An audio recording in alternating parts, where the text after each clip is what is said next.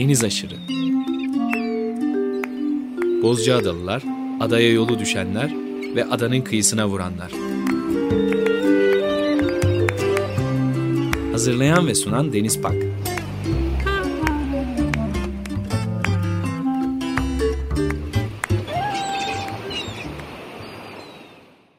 ...95.0 Açık Radyo'da yeni bir Deniz Aşırı programından herkese merhaba. Bu hafta Çanakkale'den, Mahal Sanat'tan, Stüdyo Mahal mekanından e, sesleniyoruz. Bu haftaki program konuğumuz Deniz Erbaş. Hoş geldin Deniz. Hoş bulduk. Çok güzel bir yer. Burası da bir ada aslında. Çanakkale içinde bir ada. Çanakkale'nin üçüncü adası gibi. Ee, evet, kültürel kültür sanat alanında öyle bir e, ekosistem e, yarattık. Evet, ilk önce istersen senin hikayenle tamam. başlayalım. Nasıl buralara geldin?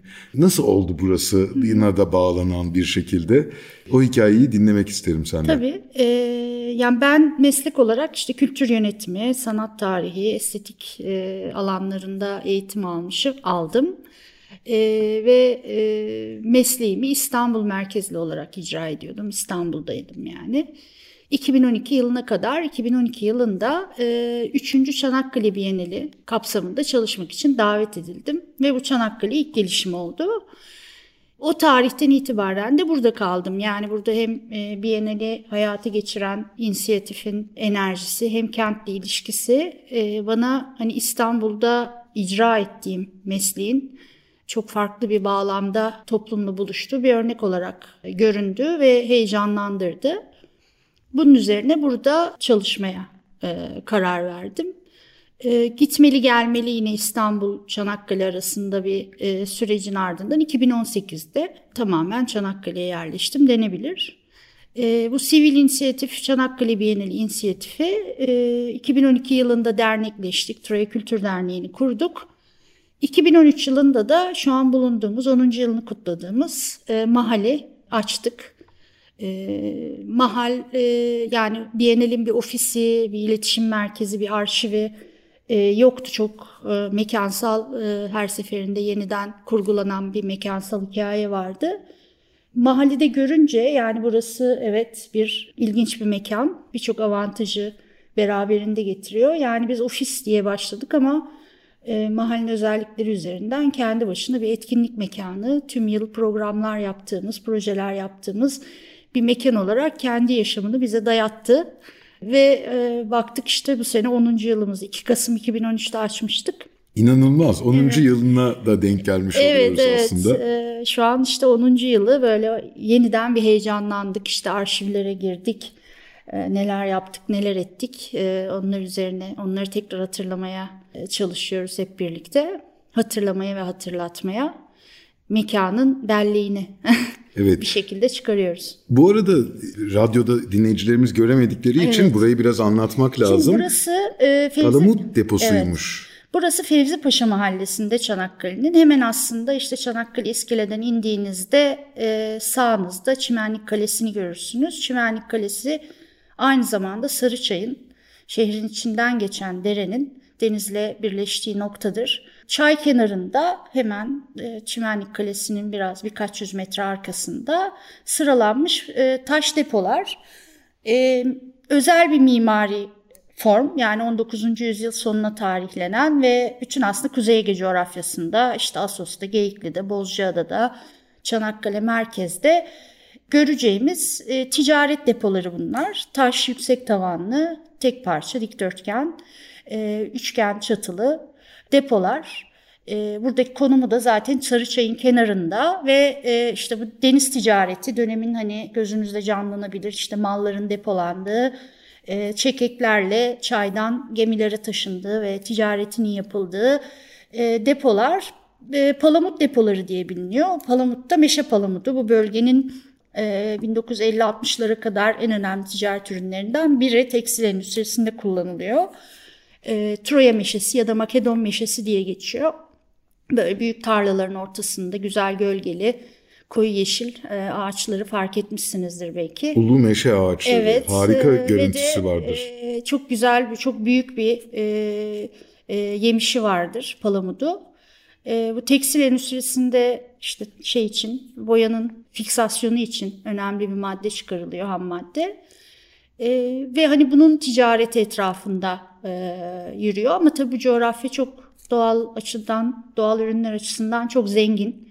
Onun yanı sıra orman ürünleri, susam, pamuk, zeytin, üzüm, e, bu bölgede yetişen, yetiştirilen her şeyin bir şekilde toplandığı, depolandığı ve ticaretinin yapıldığı depolar. Mevsimine göre değişen e, ürünlerin Aynen, depolandığı evet, alanlar. Evet. E, İstanbul'da tütün depolarına da benziyor evet, miktar. Evet, evet. Çubuklu'dakilere benziyor. Evet. Bir sürü yani dinleyicilerimizin gözünde canlandırabilmesi için evet. dört duvarı taş, ön tarafında büyük belki bir aracın da girebileceği kadar büyük bir kapı, evet. tepesi de dediğin gibi üçgen bir çatının olduğu Aynen e, harika bir adam. İnanılmaz bir şeye dönüşmüş durumda. Hı. İçinde böyle e, çok büyük bir mekanda konuştuğumuz için ses biraz yankılı bile geliyor olabilir bu arada. Evet. Onu da hatırlatalım e, evet. dinleyicilerimize. Mekanın hafızası demişken buradaki Bienal'in ve mahallenin hikayesiyle de örtüşen bir başka boyutu mekanın. Burası 90'larda e, kentte başlayan aslında çok önemli bir sivil toplum hareketi var. Yani Türkiye'de e, özgün modellerden birisi burası Çanakkale. E, önce işte kent hakkı, e, mimarlık, şehir planlama, e, kent hafızası e, gibi meseleler etrafında bir araya gelen sivil aktörlerin aslında girişimiyle 90'lar ortasında bu işte kentsel sit koruma planları e, yapılıyor.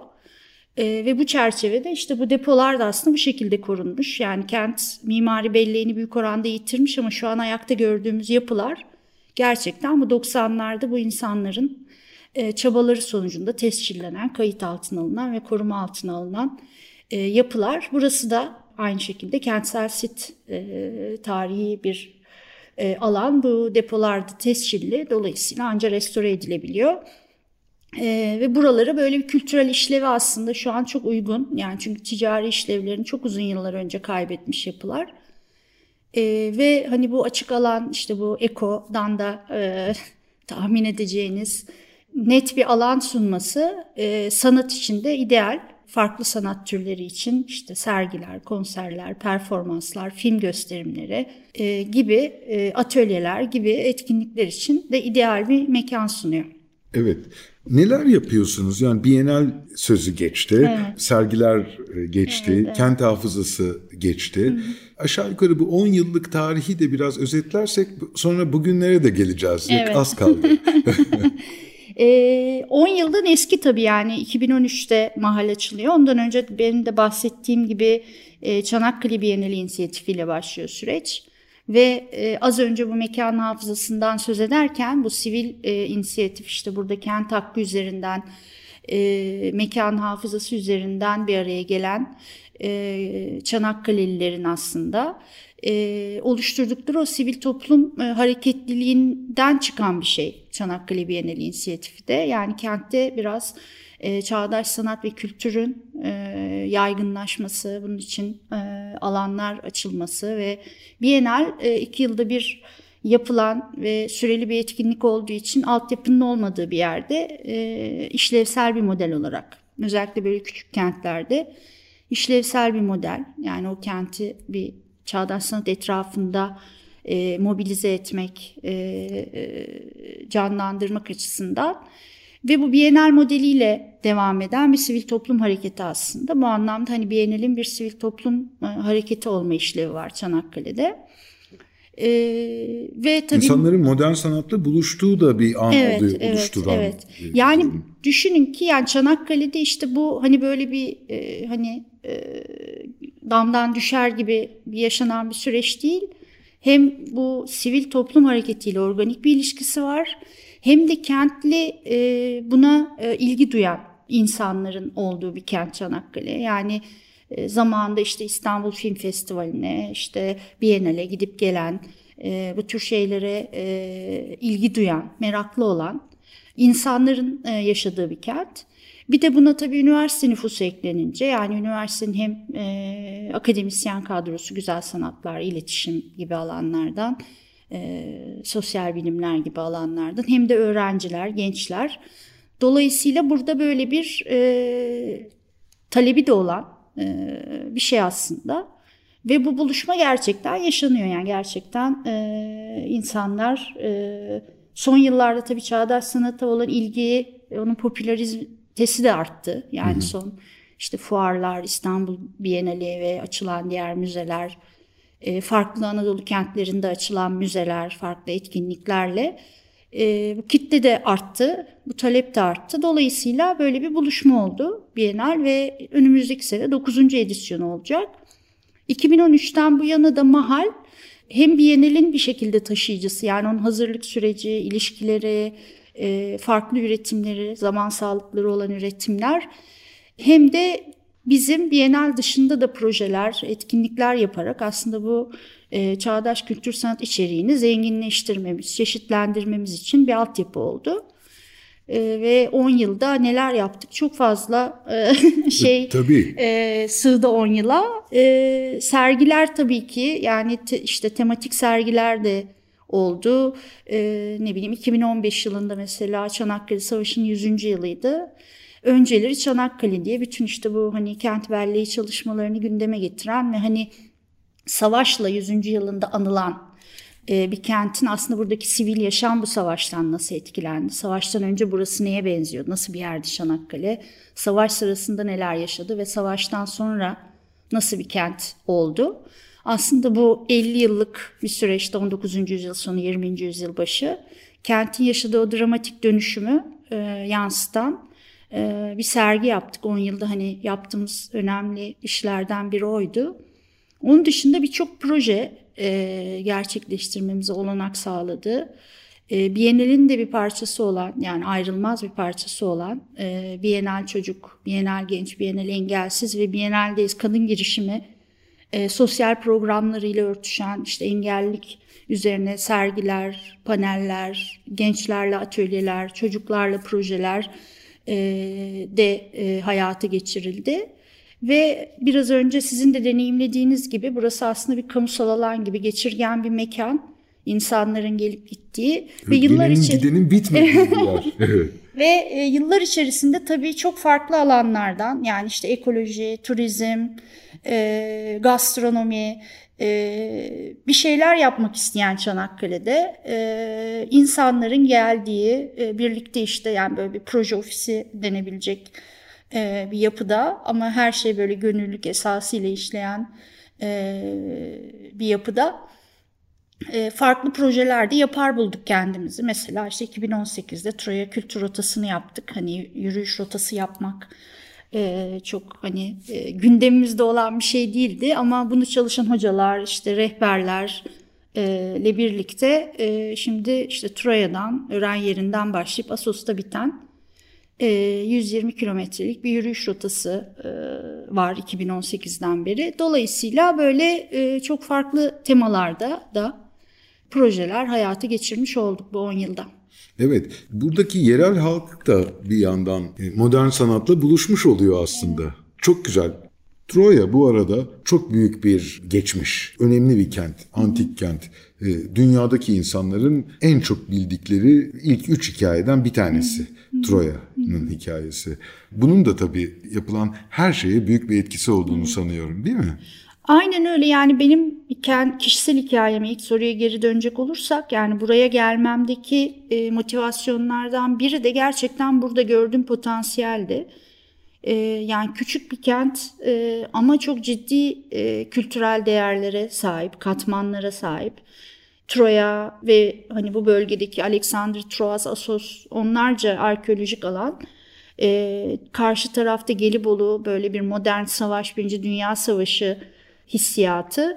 Ee, bunun dışında birçok e, doğal değeri yani işte Kaz Dağları gibi e, işte Bozcaada, Gökçeada e, yani bu coğrafi güzellikleri, Boğaz yani bu işte Doğu Batı işte bütün bu sembolizmler Asya Avrupa e, tüm bunların da bu sembolizmleri de taşıyan çok enteresan katmanlara ve potansiyellere sahip bir kent. Tabii ki bizim çalışmalarımızda da yani özellikle Troya Müzesi açıldıktan sonra 2018 yılında biz Biennale'de de açıldığından beri e, müzeyle işbirliği yapıyoruz. E, müzede farklı sergiler, projeler de hayata geçiriyoruz müze yönetimiyle birlikte.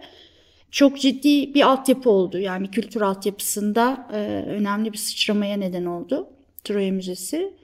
Ama tabii mitolojisi ve arkeolojisi çok zengin bir kaynak. Biz buraya davet ettiğimiz sanatçılarda ya da Troya'ya özgü, e, Troya'ya dair çalışan e, sanatçılarda e, sürekli bir sirkülasyon halinde. Hatta işte pazar günü İsveç'ten bir sanatçı vardı mesela işte arkeoloji üzerine çalışan ve e, bir şekilde Troya ile kesişmiş e, Troyas, Troy, Troy Town deniyormuş labirentlere.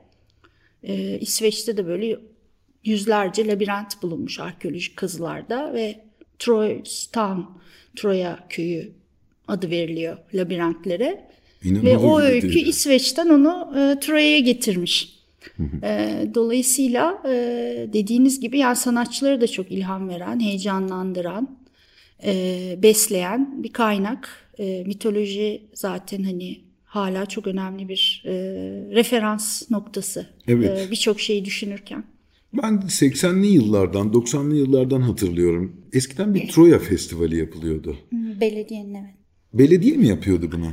E, tabii evet o, o da mesela 60 yılı bulan çok köklü bir yani Türkiye'deki e, sayılı e, yerel festivallerden biri.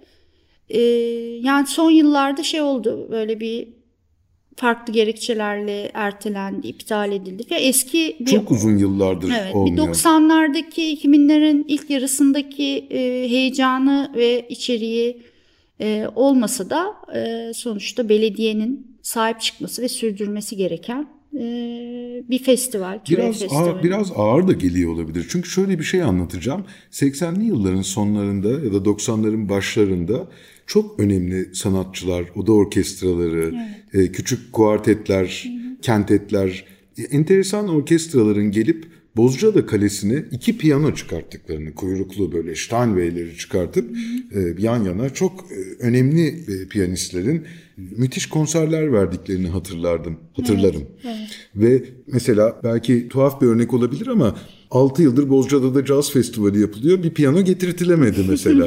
80'li yılların sonunda bir klasik müzik konseri için belediye organizasyonunda ve bütün adalılar çekirdekleriyle gidip ya bu konserde çekirdek yenmediğini e, herkesin birbirine telkin ettiği anlattığı yıllardan da bahsediyorum bir evet, yandan. Evet. Geminin zor gidip geldiği, az insan taşıyabildiği, e, katılımında daha yerel olduğu bir festivalden de bir yandan bahsediyorum.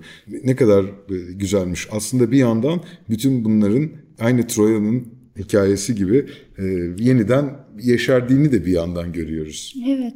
Bu anlamda hani işte e, Homeros okumaları e, Şahin'in Haluk Şahin'in önderliğinde e, girişimi devam ediyor. Yani 90'larda yine ilginç 90'lar e, sık sık geri döndüğümüz bir referans olmaya başladı. E, 90'larda da bunu hissetmiyorduk ayrıca. Evet yani içindeyken insan hissetmiyor ama mesela Asos'taki festival de yani 90'lardaki e, festival de çok önemli bir deneyimdi. Dolayısıyla hani benim en başta dediklerimi biraz tamamlar nitelikte gerçekten hem alıcısı olan hem yerelde sivil olarak insanların talep ettiği yani taleplerini dile getirdiği ve bu tür kültür ve sanatla e, buluşmanın değerli, kıymetli ve önemli olduğu e, bir kent.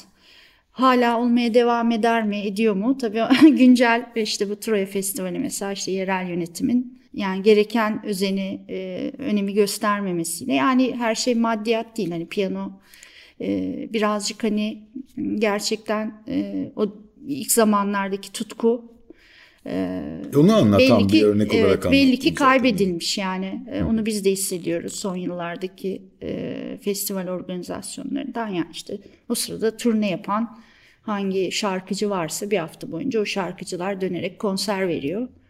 E, hani bu buna dönüşmüş durumda festival. Maalesef o eski yıllardaki e, enerjisini biz de arıyoruz. Evet ve çok uzun yıllar sonra baktığımızda bayağı mezzoda izlediğimiz e, sanatçıları izlediğimizi e, biz anladık. Böyle çok hakikaten e, bizim için böyle çölde bir vaha gibiydi. Bir anda değişiyordu yılın üç günü. Yani evet. düşünsenize gençler olarak orada böyle bir anda e, multinasyonel bir e, etkinlik yapılıyor ve hepimiz üzerinde büyük e, etkisi vardır. Hele adada yaşayıp küçücük bir adada hiçbir şeyden haberi olmayıp sadece doğayla bir arada olan insanlar için olağanüstü bir renkti gerçekten. Yani bugünü o yüzden özellikle örnek vermek istedim. Hakikaten programın başında söylediğimiz bir ada gibi burası e, sözünü herhalde dinleyicilerimiz de hissediyorlardır bir şekilde. E, bir süredir konuşuyoruz. E, bir müzik çalalım isterseniz. Sizinle ilişkisi olan parçalar seçtik. Bakalım neler seçtik? Evet. Ee, şimdi e, John Batiste başlayalım. Son yıllarda işte bir Grammy'leri silip süpürmesiyle adından çok bahsettiren bir caz piyanisti, e, şarkıcı. Biz onu 2014 yılında misafir etmiştik Çanakkale'de. İstanbul Caz Festivali'ne gelmişti. O zaman Amerikan Konsolosluğu'nun bir Anadolu turnesi e, de eşlik etsin istiyordu. Ve biz de Çanakkale'de ev sahipliği yapmıştık. John Batiste Stay Human e, projesiydi. Ve bu social music e, adını verdi. Sonra işte Madonna'larla falan da birlikte çok popüler olan e, sosyal müzik diyebileceğimiz bir deneyim yaşattı bize. Konser salonunda başlayan sonra böyle Fareli Köyün kavalcısı gibi yüzlerce binlerce insan arkasına takıp Çanakkale'de kordonda e, çalarak söyleyerek e, yürüdüğümüz gerçekten müzikle sosyalleştiğimiz bir deneyimdi. E, John Batiste Human'dan 2013 bu Social Music albümünden Naimaz Love Song bu seçtim. E, 3 dakika 28 saniyelik bir parça. Dinliyoruz. Konuğumuz Deniz Erbaş'la sohbetimize devam ediyoruz. Mahal Sanat'ın 10 yıllık hikayesini dinledik. 10 yılda birçok şey yaptılar. Bunun herhalde onda birini falan anlattılar bize. Ama bu sıralarda neler yapıyorsunuz? Anlattıklarınızdan önümüzdeki yıl Biennale hazırlandığınızı anlıyorum. Evet 2024 sonbaharında 9. edisyona hazırlanıyoruz.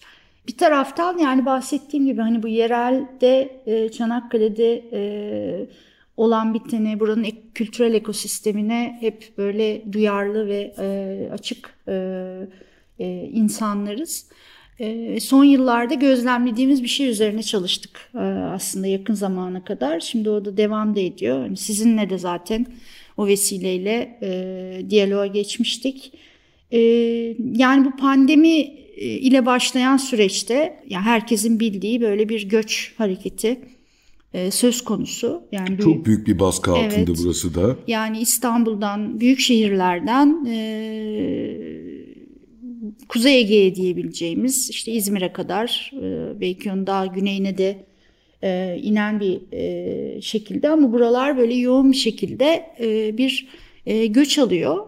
Ve biz de e, mahalde otururken her gün böyle yeni birileriyle tanışmaya başladık. Yani burada bir şeyler oluyor dedik. Yani buraya gelen insan profili büyük bir çoğunluğu kültür aktörü diyeceğimiz. Hani bir şekilde hani uzaktan da işini sürdürebilen ve e, günümüz kültür üretiminin farklı noktalarından e, içerisinde olan bunu çok geniş anlamda kültür aktörleri adını verdik buna. Yani bunun içinde işte yayıncısı, tasarımcısı, yazarı, yönetmeni, oyuncusu, e, ressamı, e, fotoğrafçısı, e, müzisyeni, e, çok böyle e, renkli diyebileceğimiz donanımlı e, insanların gelip e, Çanakkale'de yaşamaya ve çalışmaya başladığını gözlemledik. E, Çanakkale e, sizin de bildiğiniz gibi işte Gökçeada, Bozcaada ve birçok ilçeden oluşan yani burası bir büyük şehir değil. Çanakkale e, kent merkezinden konuşuyoruz şu an. Merkez ilçeden konuşuyoruz. 180 bin civarı bir nüfusu var. Ama bütün bu ilçelere işte Bayramiç, e, Adalar, e, Biga, e, e, Gelibolu gibi ilçelerine yayılmış. Böyle yarım milyonu aşan bir nüfus e, söz konusu. Ve bu yeni komşular e, projesini yaptık bir sene boyunca ve e, bu bir sağ çalışmasıydı. Çanakkale'nin farklı ilçelerine, köylerine e, yerleşen insanlar buradaki kültür ekosistemi üzerindeki etkileri ya da etkileşimleri ya da e, inziva arzuları, e, yapmak istedikleri e, üzerine bir araştırma yaptık. E, dediğim gibi bütün bu ilçeleri, e, köylerini gezdik, insanlarla tanıştık, e, onları dinledik. E, ve böyle ciddi bir aslında şey oluştu, e, harita oluştu. Bunu da proje kapsamında online olarak e, yayınlıyoruz. Yeni komşular bizim Çanakkale Bienali web sitesinden ulaşılabilir. E, bunun bir haritasını e, oluşturduk. Bir de bir e, bir saate yakın bir filmi var. E, tüm bu süreci belgeleyen. YouTube kanalınızda evet, var. Evet, Mavi Sanat'ın YouTube kanalında. Değişik e, dinamikleri yani bu hep e, şeyleri görmemizi sağladı. Yani böyle bir kırsal e, yaşam beklentisiyle gelenler, e, burada yeni bir yaşam kurma arzusuyla gelenler ya da daha böyle kent soylu ihtiyaçları olup e, kent merkezlerini e, tercih edenler ya da işte e, internetin çekmediği noktaları böyle bulup oraya e, tamamen inzivaya kendini tamamen hani insandan e, insan e, etkisinden tamamen e, soyutlamaya e, niyet edenler. E, işte farklı ekonomik durumlarına göre daha işte e, gelir seviyesi yüksek olanlar daha böyle sahil tarafları na yerleşirken işte bu giderek içerilere doğru daha böyle farklı gelir düzeylerinden insanların yaşam kurmaları ve bir şekilde buranın kültür hayatına etkileri nasıl olacak, neler olacak? Yani şu an bir geçiş sürecindeyiz. Bunları da heyecan duyuyoruz. Yani çünkü bu zenginleştirici bir şey bir tarafıyla. Ama tabii her şey gibi paranın da iki tarafının e, olması gibi. E, iyi tarafı kötü tarafı. E, tabii işte kent rantı, ekolojik bunun yol açtığı tabii ki tüketim yani böyle bir şey gibi kemirgen gibi aslında böyle birazcık sağını solunu kemiren böyle işte köylerin içinde tam teşekküllü e, tatil köyleri gibi böyle villalar, e, gated böyle komüniteler e, gibi gibi e, yan etkileri de var tabii. Tabii ki bu çok küçük bir azınlıktan bahsediyorsunuz. Yani bunun evet. e, çoğunluk hareketi daha da farklı. Evet, evet. Nasıl buluyorsunuz Çanakkale'yi? Yani bu e, yeni komşular projesi bağlamında da aslında sormuş olayım bunu. Burada hakikaten çok zor bir iş yapıyorsunuz. Türkiye'de sürdürülmesi 10 yıl çok önemli bir e, zaman. E, Haluk Şahin için hep söylüyoruz Homeros okumalarının bu kadar uzun zamandır devam etmesi ne kadar etkileyiciyse sizin buradaki durumunuz da aynı aynı şekilde. Hı hı. Nasıl buluyorsunuz? Yani çok büyük bir baskı altında insanları da anlamak mümkün. Hakikaten büyük kentlerden Anadolu'ya, e, yaşanabilir yeni coğrafyalara herkes böyle göz ucuyla bakabiliyor. Evet. Hareket kabiliyeti olanlar da o hareketi yapabiliyorlar. Evet, tamam. Fakat e, hareket kabiliyeti olmayan da çok büyük bir kitle var ve zorunlu göçlerin bile olması mümkün. Evet. Bazı şeyleri öngörmek de gerekiyor. Evet. E, yani şehir plancılarının, mimarların, sosyologların, sanatçıların sezdikleri, sanatçı sezgisi dediğimiz hikayeyle de aslında biraz o süzgeçten de bakarak nasıl buluyorsunuz? Çanakkale'nin e, geneli için ya da işte şehir merkezi için bu en başta bahsettiğim yani çok ciddi bir potansiyeli sahip burası. Yani bir kültür şehri. Hem kültür üreten ve hem de insanların çağdaş e, kültür ve sanatla buluşmak için onlara böyle farklı bir bağlam, farklı bir coğrafya, farklı bir e, ekosistem sunan e, bir kent Çanakkale. Ama o potansiyelini gerçekleştiriyor mu derseniz yani hak ettiği yerde kesinlikle değil. Yani işte bir Troya Festivali bile hani yıllar içerisinde hı bir degradasyon dediğimiz hani bir şekilde bir e, çöküş ya da bir gerileme e, son 10 yılda e, gözlemliyoruz. Bu da bizim gibi çabaları tabii hani yani desteklenecekken çok farklı dinamiklerle bizim yaptığımız şey de zenginleşecek ve güçlenecekken e, burada böyle bir e, kendi adasında e, tespit ettiğiniz gibi e, kendi kültür adasında e, çabalar durumdayız. E, biz mümkün olduğunca bu alanı genişletmeye çalışıyoruz tabii hem yeni gelenlerle hem buradaki potansiyellerle. E, ama e, maalesef hak ettiği yerde değil kültür e, ve sanat alanında e, söz edecek olursak. E, bizim gibi bazı çabaların ve hani girişimlerin ve uluslararası, ulusal ölçekte e, uğraşların e, dışında e, maalesef öyle bir durum var. Diğer taraftan e, gözlemlediğimiz şey çok farklı motivasyonlarla geliyor insanlar. Yani hepsi herkes bu beklediğini bulamıyor. E, ama o tahribat e, yaşanmış oluyor. Yani en basitinden bir ev satın alıyor. İşte böyle bir yeni yapılmış bir sitede. Ama belki oraya yine yılda 15 gün 20 gün e, gidip gelecek. İkinci konu tabi. Evet ama o da orada öyle kalıyor. Çünkü orada işte bir kent soylu bir insan aslında hani ne kadar bir doğanın içinde olmak istese de e, farklı ihtiyaçları e, zuhur ediyor. Yani iki yıl sonra gelip ya bir hamburger yemek istiyorum, güzel bir kahve içmek istiyorum diye ve şehir merkezinde gezinen e, insanlar oluyor. E, yani o doğal yaşam ya da işte tarım, e, toprakla iç içe olmak böyle bir e, ütopya gibi e, uzaktan güzel görünüyor ama o yaşamın Kolay da ayrı değil. bir bilgisi ve ayrı bir e, ritmi e, var.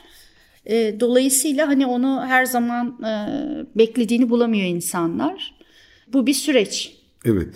Köylü kentliler, kentli köylüler. Köyden kente gidenler daha iyi adapte oluyorlar. Ama kentlerden köye gelenler köy hayatına e, ve köylülüğe biraz daha zor terfi ediyorlar sanki.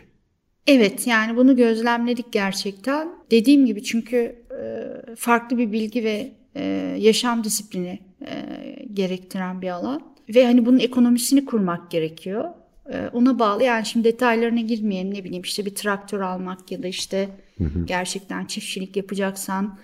Yani bunun geleneksel e, bilgisi, e, donanımı ve e, bunun için bir örgütlenme e, her zaman böyle başarılabilir bir şey değil kentli için.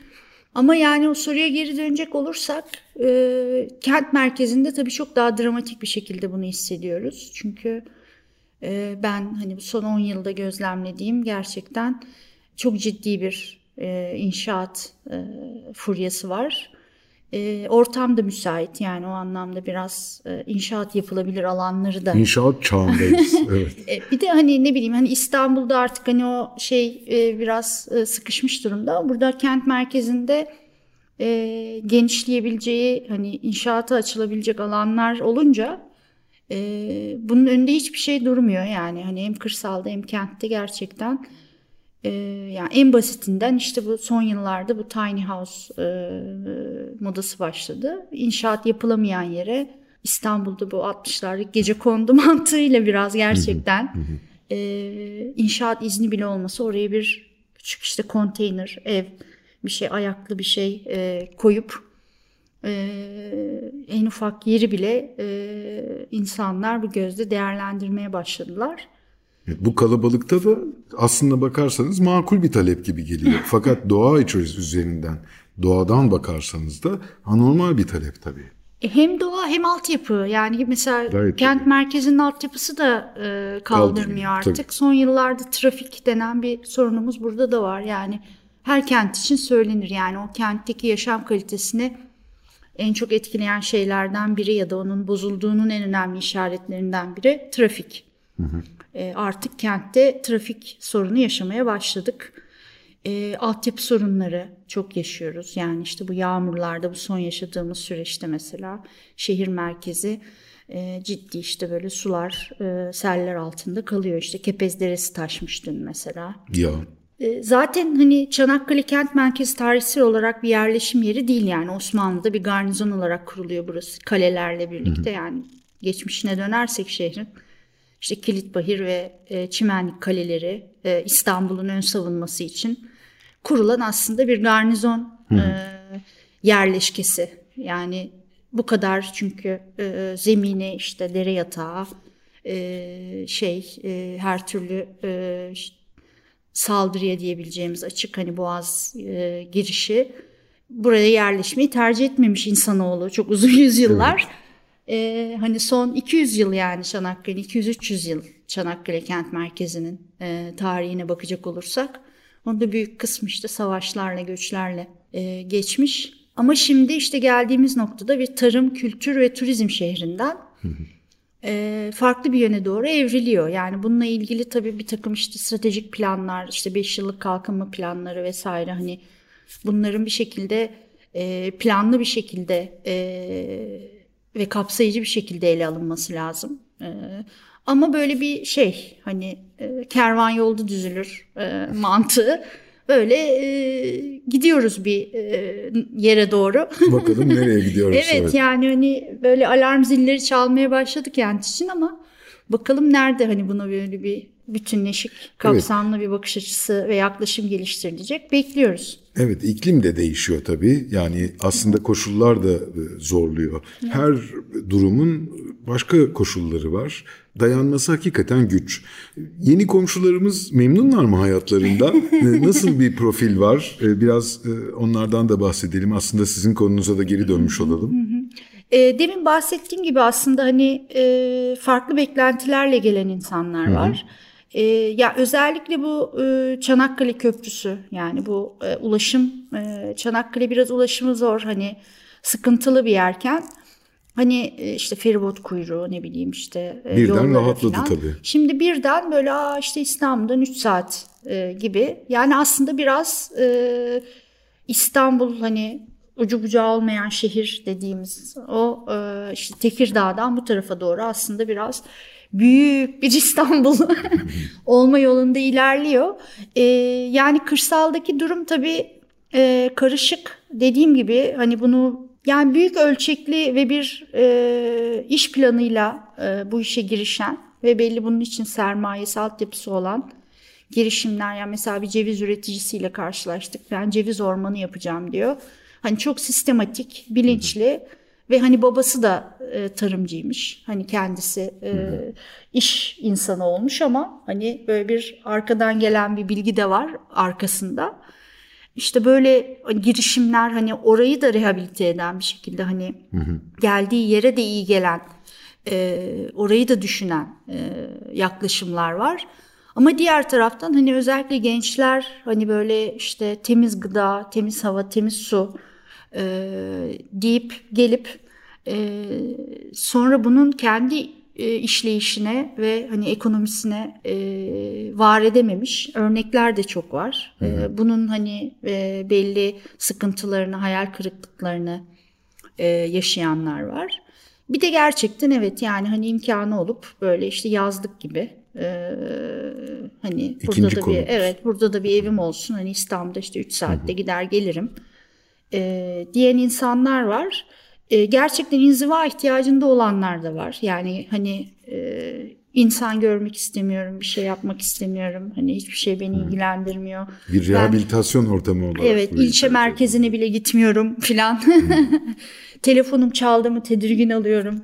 Ee, psikolojisinde olanlar olduğu gibi yani işte bu Çanakkale'nin potansiyelleri ve kendi e, üretkenlikleri ve yaratıcılıklarıyla bir şeyler yapmak isteyen, burada da e, hayata karışmak ve burada da üretmek isteyen de çok sayıda insan var. E, dediğim gibi bizim temas ettiğimiz insanlar hani kültür aktörü dediğimiz hani kültür endüstrisi içerisinde olan insanlar. Tabii bu çoğunluk değil. Buradan bir proje çıkartacak mısınız?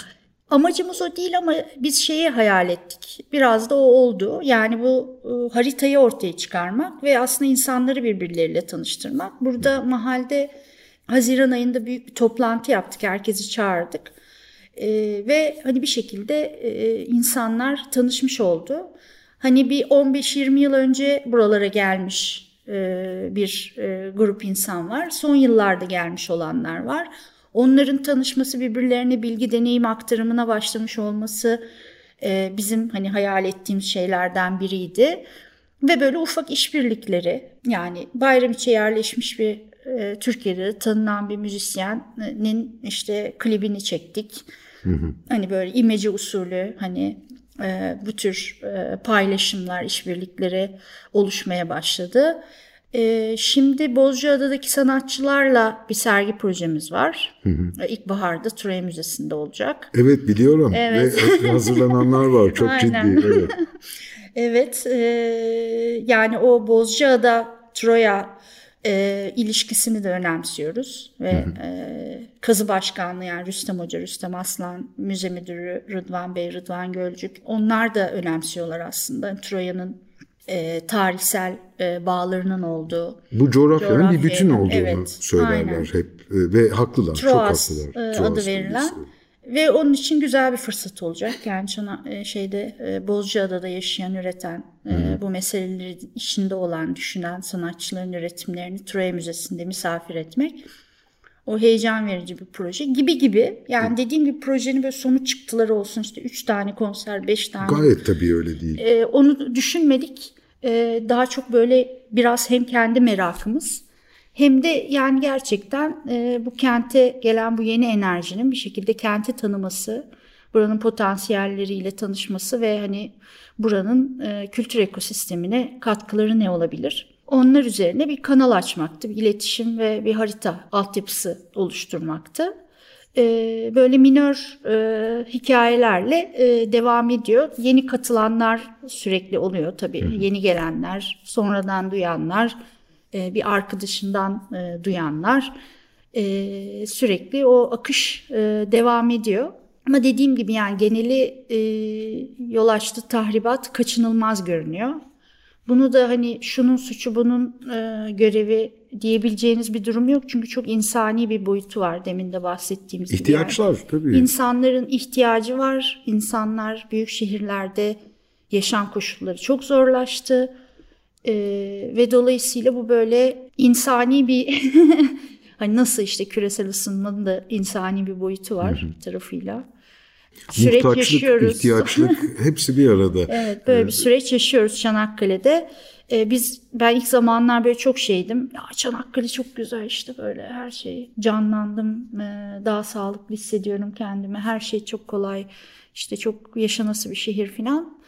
Ee, artık bu cümleleri asla kurmuyorum çünkü Bir gerçekten öyle değil.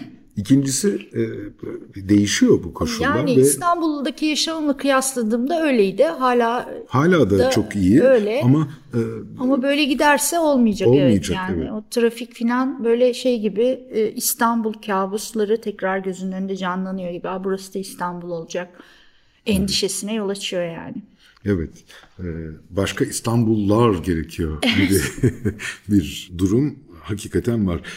Yani bir liman kenti burası ama çok kısıtlı bir liman kenti. Yani aslında en yakın komşusu Yunanistan'la pek fazla ilişkisi yok. Yani buradan Semadirek Adası'na, Limni'ye, Midilli'ye seferlerin olması lazım. Bir sürü yere gidilip gelinebiliyor olması lazım. Bunlar muhtemelen e, önümüzdeki yıllarda daha ciddi konuşuluyor olacak. Çünkü biz ne konuştuysak hakikaten yani aşağı Başımıza yukarı geldi mi diyorsun? geliyor bir şekilde ve bir süre sonra birçok insan bunu konuşmaya başlıyor. Biz çok öncüyüz anlamında söylemiyorum ama bu e, çok ciddi gözüken Evet Baba Kale'den. Midilli'ye başlayacaktı. O bir Sürdürün- çözülemedi ama Evet, e, bir çok basit e, ve çok e, saman alevi gibi böyle girişimler oluyor. Zaman zaman Çanakkale Limanı içinde bunları konuşuyorlar. E, Bir, bir tekneci, denizci değil Türkiye. Her tarafı denizlerle çevrili aslında. İki tane yarımadadan oluşuyor birbirine girmiş. Altı yanı denizlerle çevrili e, Türkiye'nin ama denizci bir toplum değil. E, dolayısıyla hep karada ve genelde inşaat çağı dediğimiz dönem olduğu için Evet. hep konuştuğumuz konu. E, o yüzden e, çok sıkışmış durumda. Oysa denizler e, başka ufuklar açıyor. Mesela Bozcaada'dan bir tekne diyelim ki Semadirek Adası'na gitmek isterse Çanakkale'ye gelip gümrükten çıkışlarını alması gerekiyor. Bu da ekstra miller yapması demek. Aslında bütün dünyaya da müthiş bir zarar.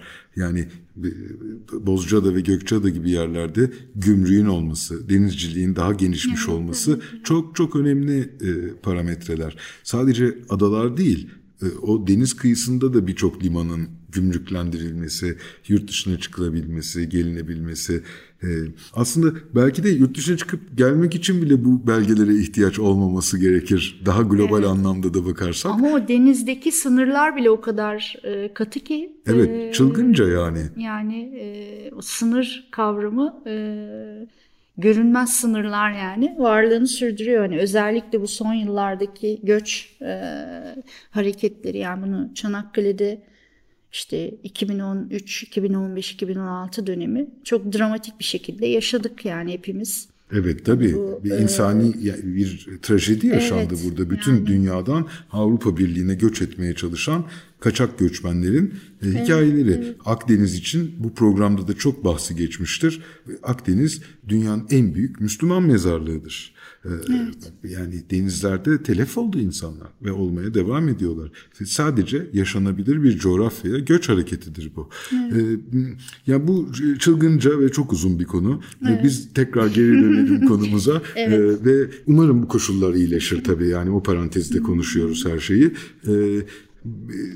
yeni komşularımız dışında artık son bölümüne de geliyoruz evet. E, programın. E, stüdyo mahaldeyiz. Buraya da geliriz mutlaka. Hı hı. En sonunda bunu mutlaka anlatalım istiyorum. Çünkü çok etkileyici bir yerdeyiz gerçekten. Hı hı. Programın başında biraz bahsettik ama esas olarak burada da bir projeler olacak çünkü. Hı hı. Ee, onları da anlatırız.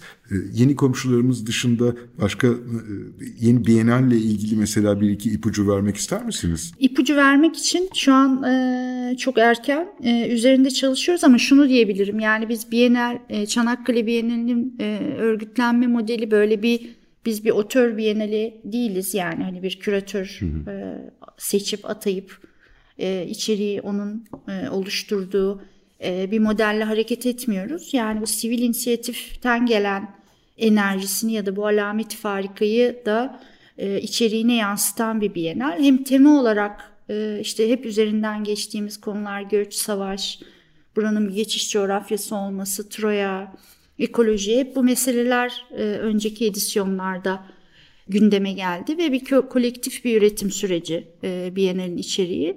Dolayısıyla o kolektif modelde devam ediyoruz paylaşımlara, etkileşimlere. Ee, bir de önümüzde yerel seçimler var tabii.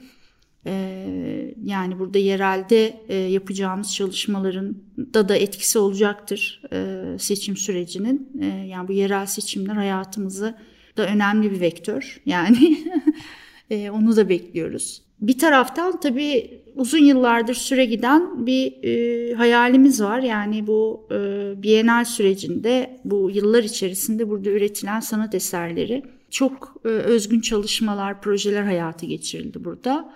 Ve biraz bu belliği görünür kılabileceğimiz bir müze modeli.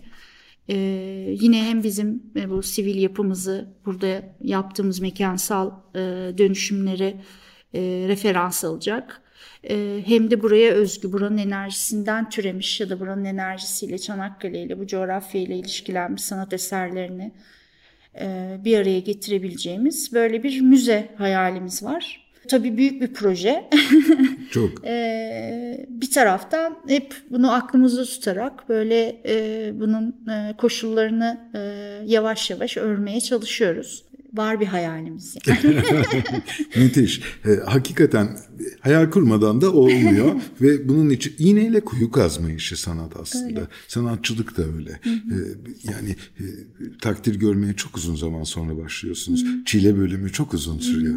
E, siz o çileli bölümleri e, tek tek aşma, aşmış, aşmaya e, gayretli insanlar olarak görüyorum. Müthiş varlığınız bize de büyük e, hem mutluluk veriyor hem umut veriyor. Evet. Yani biz de çok e, yani e, son yıllarda Biennale ilgili e, düşüncelerimizden birisi de biraz e, yayılmak coğrafya olarak hani bu yeni komşularla birlikte aslında onu da biraz e, gözlemleme şansı bulduk.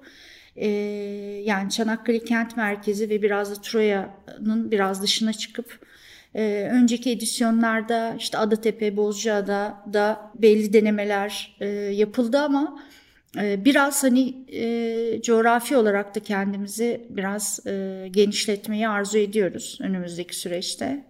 Çanakkale'nin farklı noktalarında insanların birden karşısına çıkan bir şeyler evet. olabilir. Hep e, bu bölgede yapılan bütün etkinlikler hep çok lokal kaldı. Hı-hı. Aslında çok global etkinlikler bile olsa evet. hep bireysel çabalarla ve evet. bir yine saman alevi gibi parlayan ve sonradan çok sürmeyen şeyler oldu. Hakikaten Homeros okumaları o anlamda çok iyi bir örnektir.